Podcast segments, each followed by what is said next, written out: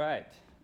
So, remain standing and let's recite our verse for the month.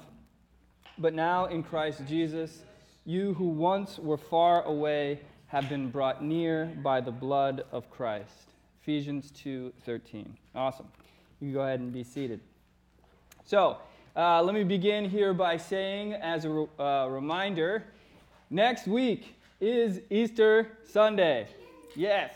So, remember we will be having an Easter egg hunt for the kiddos at 3:30 uh, right before service, and no nursery during service because we want everybody to be able to be in service together. So, you guys now have seven days to invite everyone you know and have ever met in your entire life. That's right. Send thousands and thousands of invitations worldwide. No, I'm kidding. Uh, if there are people here in town that you know that you have been praying for, ideally these would be people who are in your oikos that you've been praying for already. This is a great opportunity for you to invite them to come to church. Uh, like I said last week, Easter Sunday is the one Sunday of the year that people are most likely to accept an invitation to church. So, there's invitations in the back. Uh, take some with you. Hopefully, this past week you've been handing them out. Um, I've invited like 20 something people already. So, that's not a humble brag, okay? That's, that's leading by example, all right? Not do as I do and also as I say, okay? So, take a stack of those. Um, whatever opportunity you have, you know, keep them in your pocket or your purse, whatever, and as you're having conversations with people, you could be at the grocery store and just talking and hand an invite. It's, it's that simple. So take some of those with you. Um, next, uh, the only other um, uh, uh, housekeeping item is today we have welcoming uh, our newest church member today, Leyland Kiefer. Yes, he is here. If you haven't met the little guy, uh, go back there and, uh, and meet him afterwards. He is adorable. Um, we have a meal train that you guys can sign up for.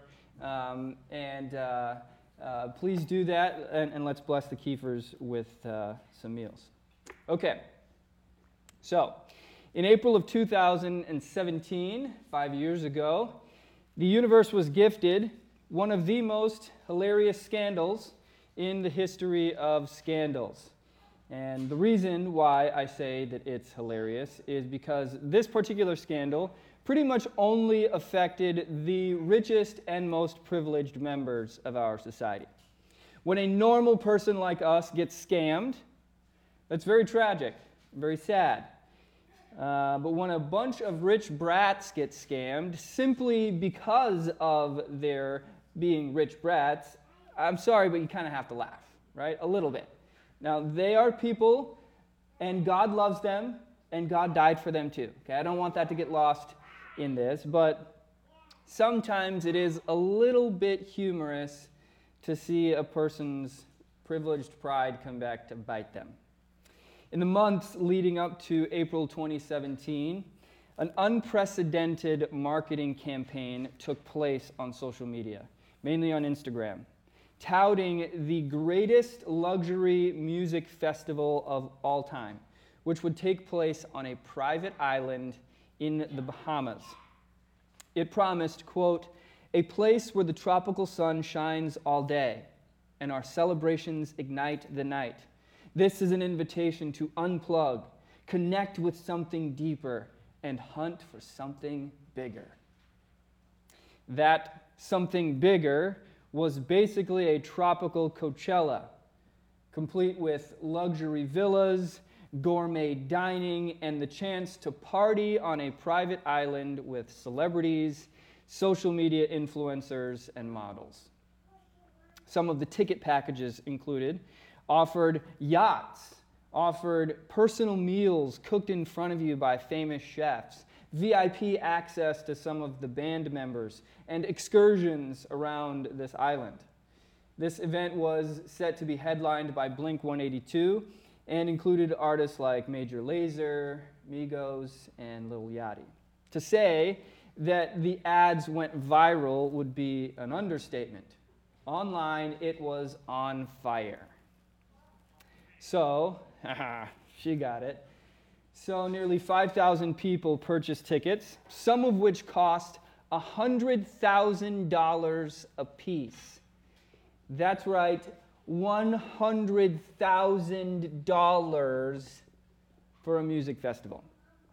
And so all the very rich and privileged people who could afford to do so pulled out their phones and began to brag to their millions and millions of followers that they would be attending this once in a lifetime event and they would be vlogging the entire experience to all of the jealous masses. And so they boarded their planes, turned on their live streams, fired up their Instagram stories, and arrived at the Bahamian island of Great Exuma, famously touted to have been owned by Pablo Escobar himself. And when they arrived, full of their giddy, privileged excitement, they were greeted by what has rightly been called the greatest disaster in all of music festival history. The much anticipated Fyre Festival turned out to be a dumpster fire.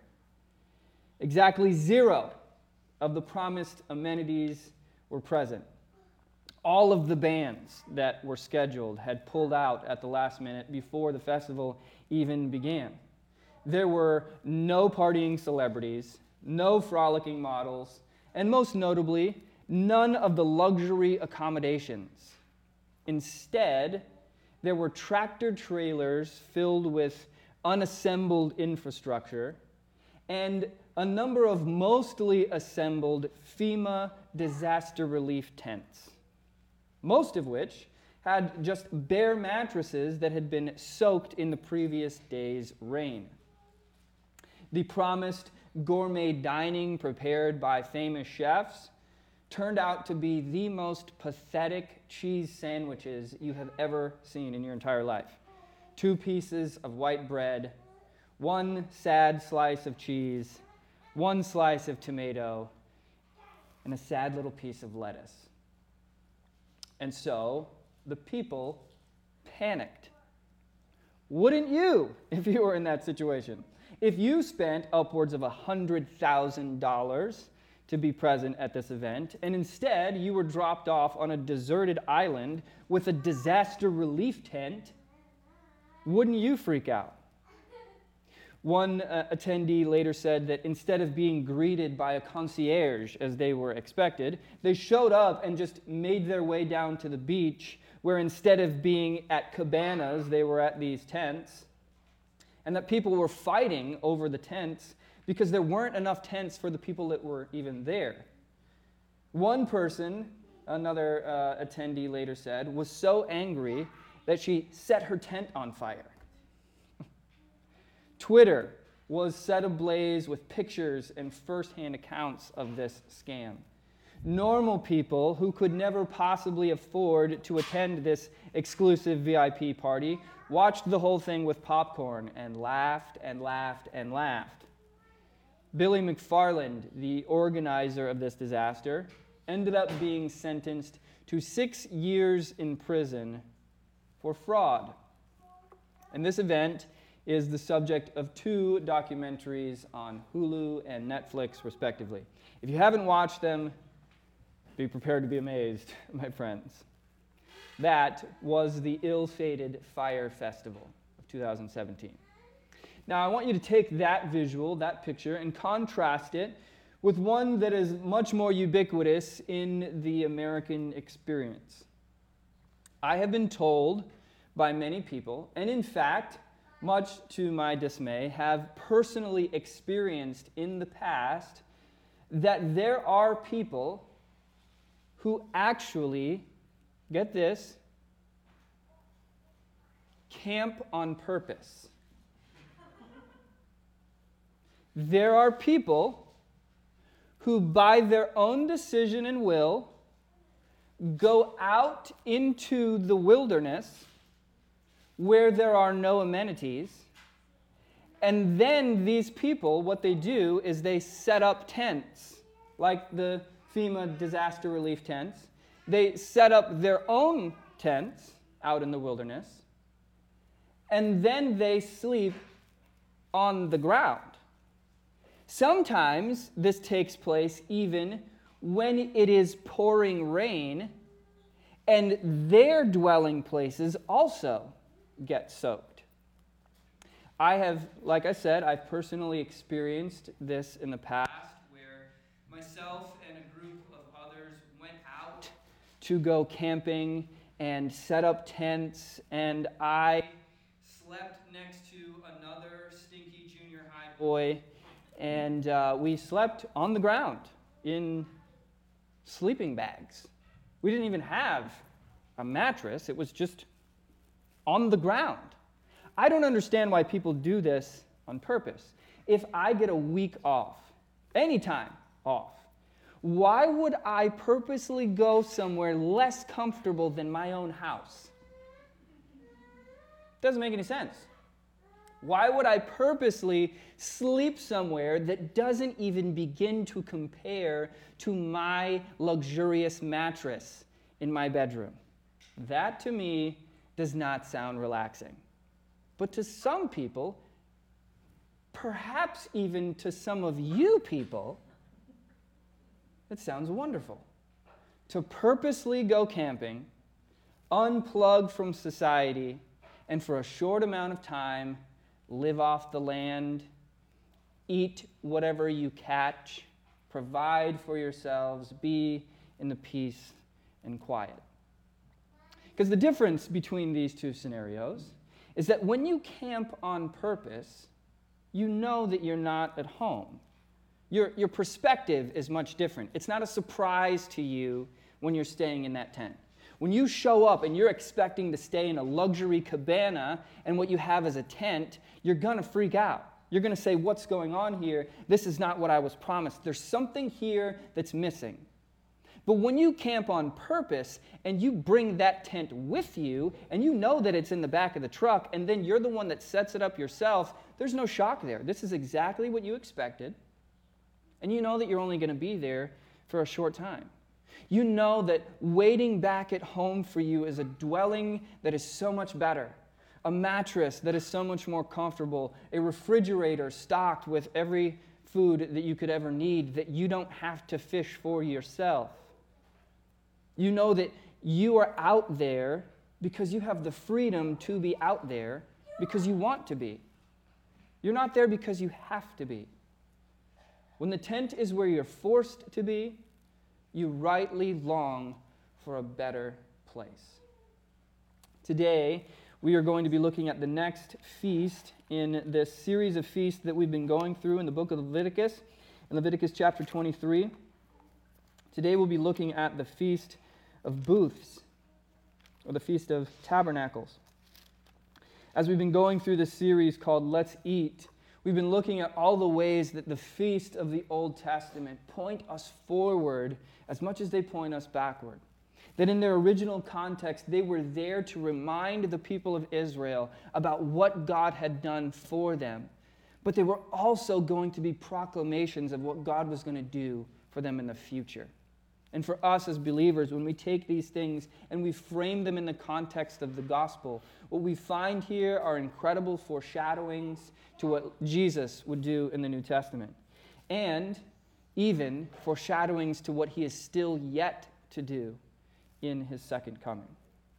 So, we'll be looking at Leviticus chapter 23, verses 33 through 44.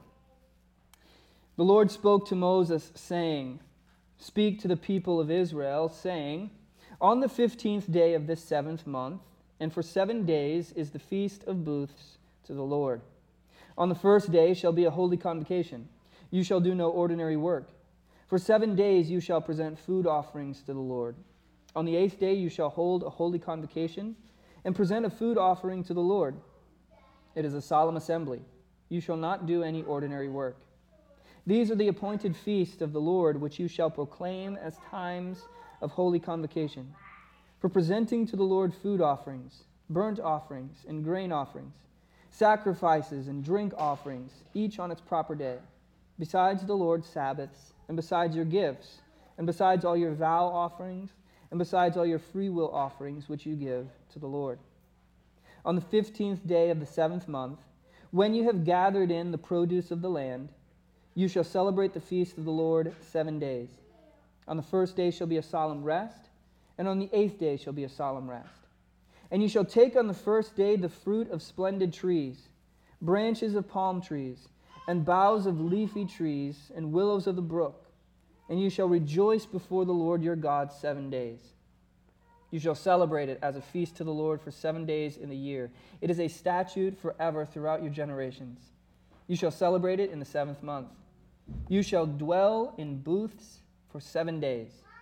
All native Israelites shall dwell in booths, that your generations may know that I made the people of Israel dwell in booths when I brought them out of the land of Egypt. I am the Lord your God.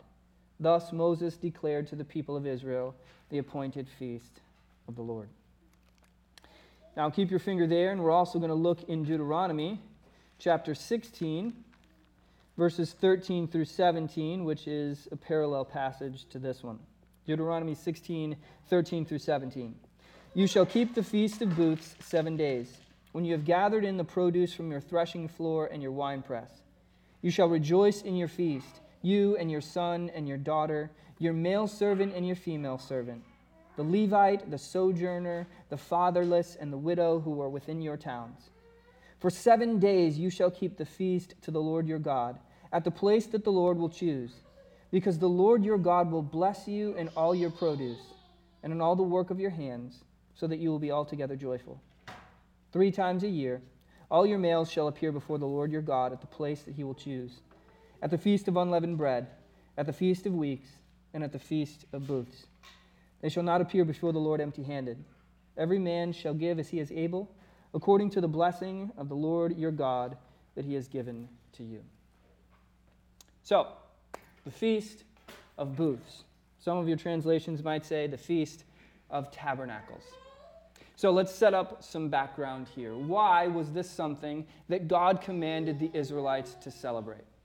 Well, we find in these passages that God commanded them to erect these temporary dwellings, these tents, if you will, these small booths made of boughs of leaves and plants, in order to commemorate the way that God had miraculously delivered them from bondage in Egypt. And then, after he delivered them from bondage, as they were dwelling in the wilderness, how he miraculously provided for every need that they had in the desert. There in the desert, we read in Exodus and Deuteronomy and Numbers that for 40 years, as the Israelites traveled, their clothes never wore out, their shoes never wore out. Every one of the resources that they could possibly need was provided for them manna from heaven, water coming out of a rock. Everything that they needed, the Lord provided. And it says here that this is a reminder of how God gave them temporary dwellings, booths, tents to live in. They were freed from slavery, and then they went on a 40 year camping trip where God brought everything that they could possibly need to them.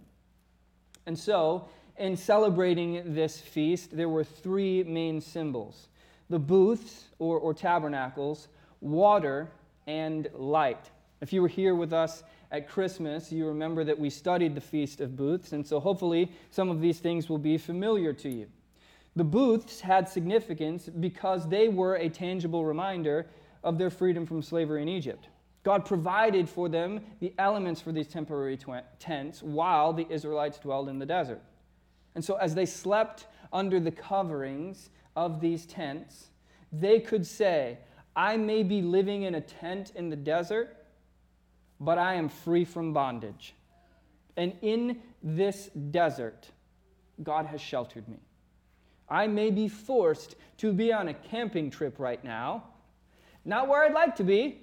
I am camping, but I'm not in slavery anymore. Where I am now is a whole lot better than where I used to be. Where I am now is a reminder of the miraculous freedom that God has given me. The second element was one of water. And in the Feast uh, of Booths, on the seventh day, there was a water ceremony. And this consisted partly of the high priest pouring water on the altar.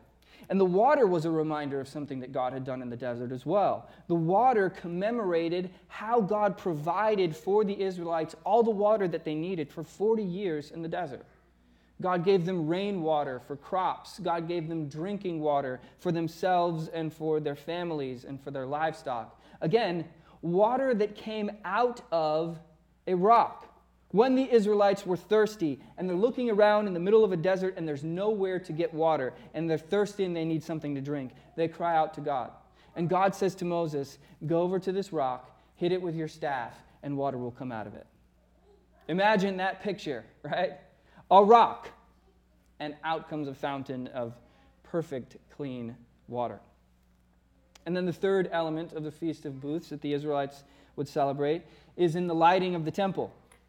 And this occurred on the first night of the feast. And so in the temple, there were these giant candelabras, 75 feet high, filled with pitchers of oil. And when they were lit, they would gloriously light the entire temple. And that was a reminder of their experience in the desert. The way that God led the Israelites by night as a pillar of fire. He literally was fire. And during the day as a pillar of smoke. God, in his embodiment, is fire. And so they would celebrate the fire festival. couldn't, couldn't pass up that opportunity. Sorry. So, the Feast of Booths is an appointed time. All of these are appointed times that God has given. We talked about how each of these things are reminders. Set schedules in their calendar to cause them to call to memory what God has accomplished, what God has done. And these are appointed reminders for the people to look forward to the ways that God is going to continue to work. And so God set them this time as a reminder for all that He had done to free them and bring them into the promised land. So let's take a little bit of a deeper dive to see what more there is for them and what more there is for us. If you're taking notes, here is point number one. The world promises the promised land, but delivers tents. Jesus joins us in the tents and purchases our ticket to the promised land. Me say that again because I know it's a bit wordy. The world promises us the promised land, but delivers us tents. Jesus joins us in the tents and purchases our tickets to the promised land. Think for a moment about the marketing campaign of the Fyre Festival. Did anybody watch the doc- documentaries on the Fyre Festival? Okay, a number of you guys. Um, the marketing campaign was flashy and impressive, full of music and lights and action. It was meant to be this incredible visual experience, promising all the best of paradise. But then, what was actually delivered as the real product? All these people are, are seeing the videos on social media, right? They're clicking share. They're seeing all the celebrities that are sharing this. All of the, the famous influencers that are saying, oh my gosh, this is going to be the most amazing thing ever. This is going to be the greatest music festival in the history of music festivals. So and so is going to be there, and so and so is going to be there, and we're going to do this, and we're going to do that, and look at all this cool stuff. But then, what was actually the real product that was given? When they arrived, there was nothing. Tractor trailers with half constructed things, FEMA disaster tents, and cheese sandwiches. It was an absolute disaster. It was a fraud. It was a scam. It was one of the greatest bait and switch techniques of history which is why Billy McFarland was sentenced to six years in jail. You've paid all of this money, thousands and thousands of dollars, and then you show up to an absolute disaster. What was promised versus what was actually given. I submit to you that this is exactly what happens with temptation the world and all of its promises, the American dream, the Western ideal, the enemy promises us something amazing. He promises us the best life now. The devil, like Billy McFarland, makes promises that he cannot possibly deliver on. Think about the garden. Genesis 3. He sees Adam and Eve hanging out there by the tree, and they're looking at the fruit. And the serpent, more crafty than any other animal, he, he looks at Adam and Eve and he says, You know what will happen if you eat this fruit? Doesn't it look great? See, God is holding out on you. God doesn't want the best for you. If you eat this fruit, you will have what is best. You will be like God. You will have paradise. You will have your own world that you can control. It will be awesome. It'll be a festival full of all the things that paradise could possibly offer. And so Adam and Eve pay the highest possible price, their own lives, and they bite into that fruit. And what do they get? FEMA tents, cheese sandwiches. They immediately realize, immediately realize that the promise was empty. These are the same things that are thrown at us every single moment by all the marketing that we see in movies, in music, in television, telling us, YOLO, you only get one life, make the most of it. Buy this, experience that. This is all you have. This life and all that it offers. This is as good as it gets. Make the most of every moment. Do whatever makes you happy. Follow your heart. Look within yourself. Be your true you. Whatever you have to do to, to take every drop of this life, do it. And don't let anybody stop you because this is as good as it gets. And what happens when we chase that? We give ourselves to it. We, we follow after the marketing scheme. And what do we get in return? Nothing. We, we get emptiness. Even if we get the things that we wanted, the successes that we wanted. Even if we, we follow that fantasy, whatever that fantasy might be, even if we get whatever that fantasy is, we experience it, and what do we find in the middle of that fantasy? A FEMA disaster tent, brokenness, emptiness. My friends, if this life is all we have, it is a Fyre festival disaster indeed. But the Feast of Booths is a reminder to us it's a reminder that there is so much more. The Feast of Booths was a reminder to the Israelites as they're living in those temporary dwellings this is not your home. This is not where you are meant to be for all time. This is not your permanent dwelling. And even more, God Himself joins us in the temporary dwelling God Himself joins the people in the middle of the disaster on the beach on the island of Great Exuma. In my quiet time over the last couple of weeks, I've been going through uh, the book of Exodus and Leviticus.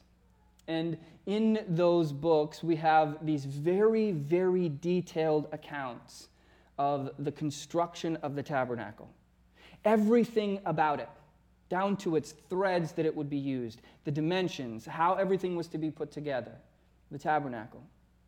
When this was taking place, when God commanded the Israelites to do this, the tabernacle in which the fullness of God's presence dwelled was what? Anyone? A tent. It was a tent. It was an incredibly elaborate tent. But it was a tent nonetheless. It was something that had to be put up and taken down and over and over repeated as the Israelites moved about in the wilderness. At that point, the temple had not yet been built, the temple that would be the dwelling place of God's presence. But even then, let, us be honest, even the temple, in all, of its, in all of its magnificence and all of its glory, the temple, compared to the throne room of heaven, is a tent, it's a dump. Compared to the throne room of heaven, even the magnificent temple is a dump for the place for God to have his presence dwell. I want you to look at what it says in Exodus chapter 29. Exodus 29, verses 42 through 46. Eli, do I have that up there? Exodus 29? I do? Okay. Exodus 29, verses 42 through 46. says, It shall be a regular burnt offering to the Lord throughout your generations at the entrance of the tent of meeting before the Lord, where I will meet with you to speak to you there. He's talking about the tent of meeting, he's talking about the tabernacle. This is the tent, which God says this is where my presence is going to be. It says, There I will meet with the people of Israel, and it shall be sanctified by my glory. I will consecrate the tent of meeting and the altar. Aaron also and his sons I will consecrate to serve me as priests. I will dwell among the people of Israel and will be their God. And they shall know that I am the Lord their God who brought them out of the land of Egypt, that I might dwell among them. I am the Lord their God. You see, the Feast of Booths is a reminder of the heart of the God that we serve. It is a picture of what he is like. It is a picture of his grace. It calls to mind, it makes us think of what kind of God is this that we serve? We serve the kind of God who would step out of his perfect throne room in heaven and bring the fullness of his presence into a tent. A tent so that, he says, he can dwell among his beloved people.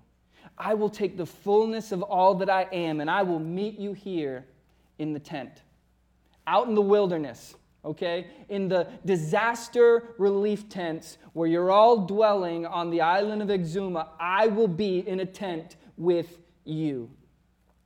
And I'll go with you every step. Wherever I lead you, I'm going to be right there with you. You will always be able to meet me right here at the entrance of this tent. You will always know that my presence is among you. That's, that's incredible. It's an incredible picture of the heart of God, a God who will meet us right there. That's what he did for the Israelites. And then he took it a step further. If that wasn't enough, if it wasn't enough for God to have his fullness of his presence dwelling in a tent, in a pillar of fire, literally it says that the fire would be there. If that wasn't enough, we see this in John 1. John chapter 1, verse 14 says, The Word became flesh and dwelt among us. And we have seen his glory. Glory as of the only Son from the Father, full of grace and truth. The Word became flesh and dwelt among us.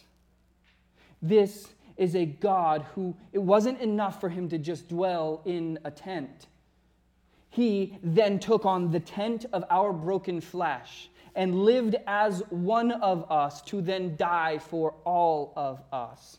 The Word became flesh and dwelt among us. In the Greek, literally the phrasing in the Greek in, John 1:14 says, "The Word became flesh and built his, his booth." That's, that's how it reads in the Greek. The Word became flesh and built his booth among us. Jesus built his tent. He took on the FEMA disaster tent and he set up shop right among the people in the disaster of the Fyre festival, becoming one of us.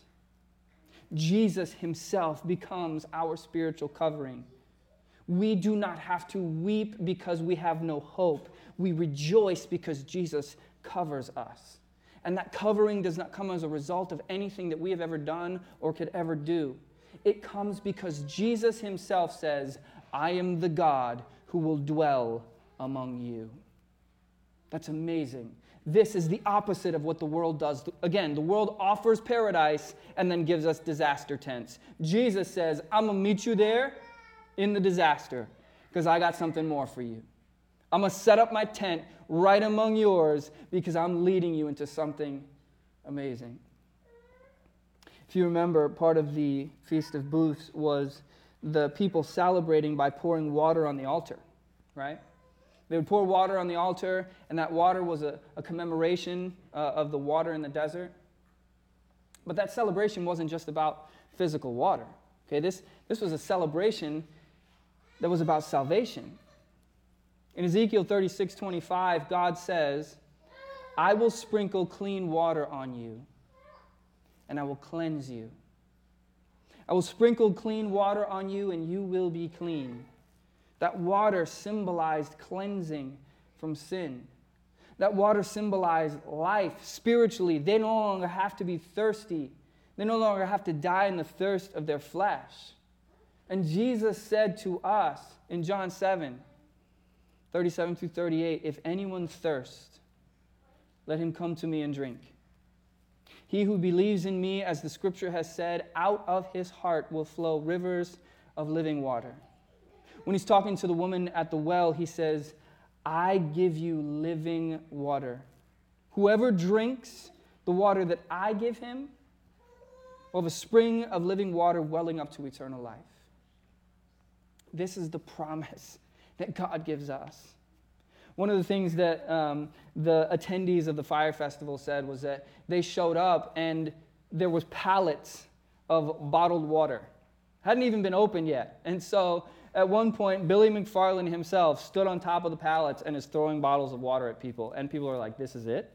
This is what I paid $40,000 for? Some dude who's a fraud throwing bottles of water at me? You nuts? Jesus, on the other hand, says, I'm going to meet you there in the middle of the disaster, and I will be the water that you need. I will give you everything that you thirst for. I will cleanse you with the water of the word, and I will quench your thirst. And then finally, part of the uh, celebration in the Feast of Booths was in lighting the temple with the candelabras. And they rejoiced because the light of the Lord was shining on their darkness, making it brand new. They didn't have to live in darkness anymore. They had the pillar of fire lighting their every night. And we have the light of the world. John 8 12, he says, I am the light of the world. Whoever follows me will never walk in darkness, but will have the light of life. So when Jesus was born, when the Word became flesh, when he made his booth among us, the light the water began to flow in the earth. And so every year, the people set up tents to celebrate their freedom, to celebrate the God that dwelt among them in the wilderness. And then he brought them into the promised land. And there's a promise here for us as well. One day, we know that Jesus is going to come back again. You see, because he made his temporary dwelling among us once before, he built his tent, he built his booth. But one day, Jesus is going to come back. And when he comes back, he will be setting up his eternal kingdom here on earth. That is the future fulfillment that we have to look forward to in the Feast of Booths. He is going to come back and he's going to replace all of the temporary tents with perfect, flawless, eternal dwellings. Every brokenness will be replaced. Billy McFarland promised the people luxury and he gave them slices of cheese on bread. That was the fullness of what he actually offered. But when we celebrate together, when we sit down and we take of the Lord's Supper, and it's this little snack that doesn't satisfy, right? It is a bite of bread and a sip of juice. That will not fill any of us. But it's not meant to fill us, it's meant to call us to remember who we are talking to. That tiny little snack of the Lord's Supper becomes a promise, a promise of what is to come. We purposely eat these little morsels that can't possibly fill us because we know that one day we're going to feast forever at the true Lord's Supper, the wedding feast of the Lamb.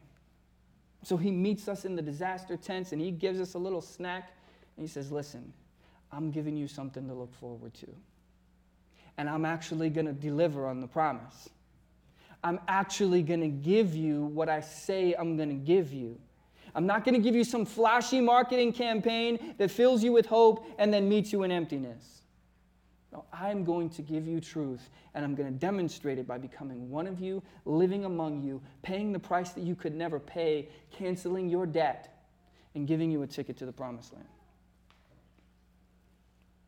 That leads us to our second point. The Feast of Booths causes us to remember that we've been set free. The Feast of Booths causes us to remember well, that we've been set free.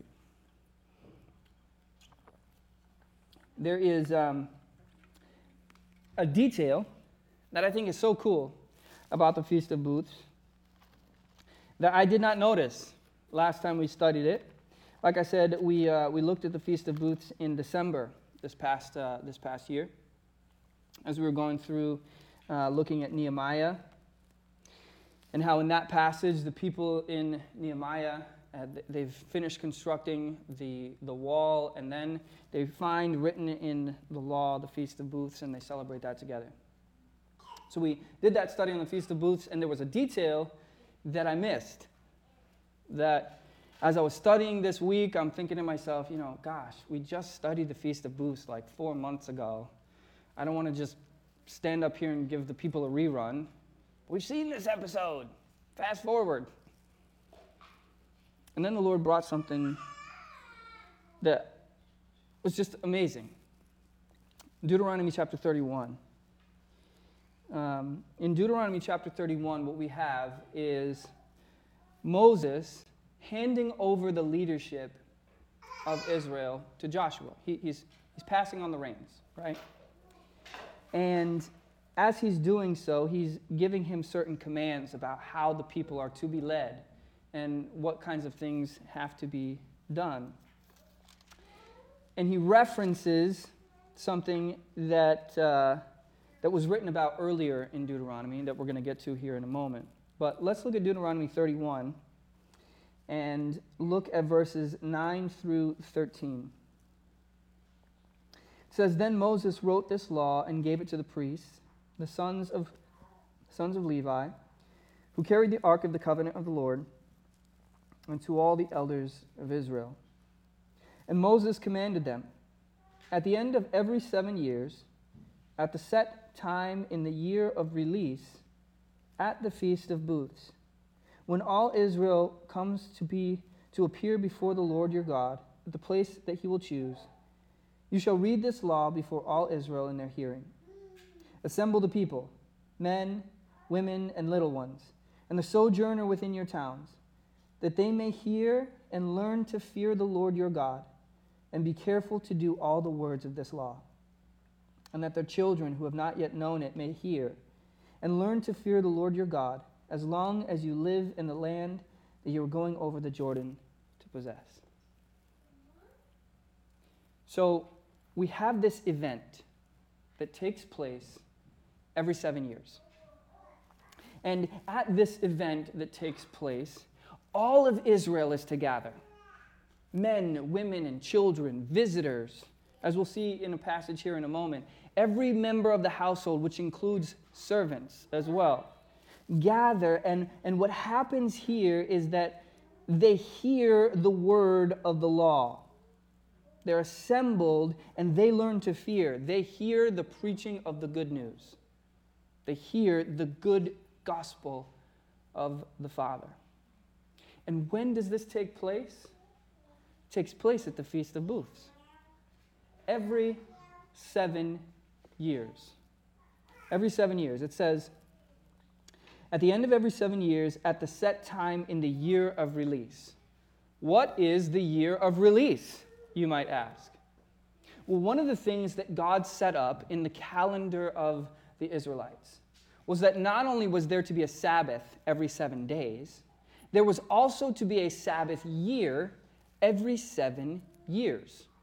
And every seven years, in that Sabbath year, the people would stop their farms and they would release their resources to the poor, to the hungry, they would provide for each other. God promised that He would give bountiful harvest in the years before, so that in that seventh year, in that year of release, the people could rest, the land could rest. And as another part of that process, what we have in the year of release is the releasing of indentured servitude. So, those people who had been indentured servants, what that means is if there was a debt that you could not pay, you would work that debt for seven years. You would put yourself in service. You would make yourself someone's slave for seven years in order to pay that debt. And so then what would happen in that seventh year, the year of release, you would be released from that debt. Remember uh, the story of Jacob, right? Jacob sees Rachel and he says, I really want to marry this girl. And what does Laban tell him? Okay, work for me for seven years. Seven years work for me, that'll pay off the debt of the dowry. That'll pay the bride price. And so Jacob works for seven years. And then that whole situation where he gets fooled and he gets Leah instead. And he's like, Whoa, whoa, whoa, you cheated me. I wanted to marry Rachel. I woke up with Leah. And what does Laban say? He says, All right, work for me another seven years. This was the cycle. This was the debt cycle that was built in to uh, the calendar of the ancient Israelites. If there's a debt you can't pay, you work it off, off over the course of seven, seven years. And so, on the seventh year, the entire household would gather in Jerusalem. And, and, we, we looked at, uh, at Deuteronomy 16 earlier. I want to I wanna go back there for a second. Deuteronomy 16. Because here it, it, might seem like it's just describing a Feast of Booths again, but, but what's unique about this passage in Deuteronomy 16 is it tells us in more detail who all is there, right? You shall rejoice in your feast. This is 1614. You shall rejoice in your feast, you and your son and your daughter, your male servant and your female servant, the Levite, the sojourner, the fatherless, and the widow who are within your towns. Everybody. Bring everybody. Everybody, come on. The whole house, servants included. We're not leaving anybody at home. Why? Because those indentured servants were going to be celebrating the cancellation of their debt at the Feast of Booths. Every seven years at the Feast of Booths, the law is read, and the people rejoice, and the Israelites cancel debt. That's incredible. God takes the joy filled celebration of the year of release.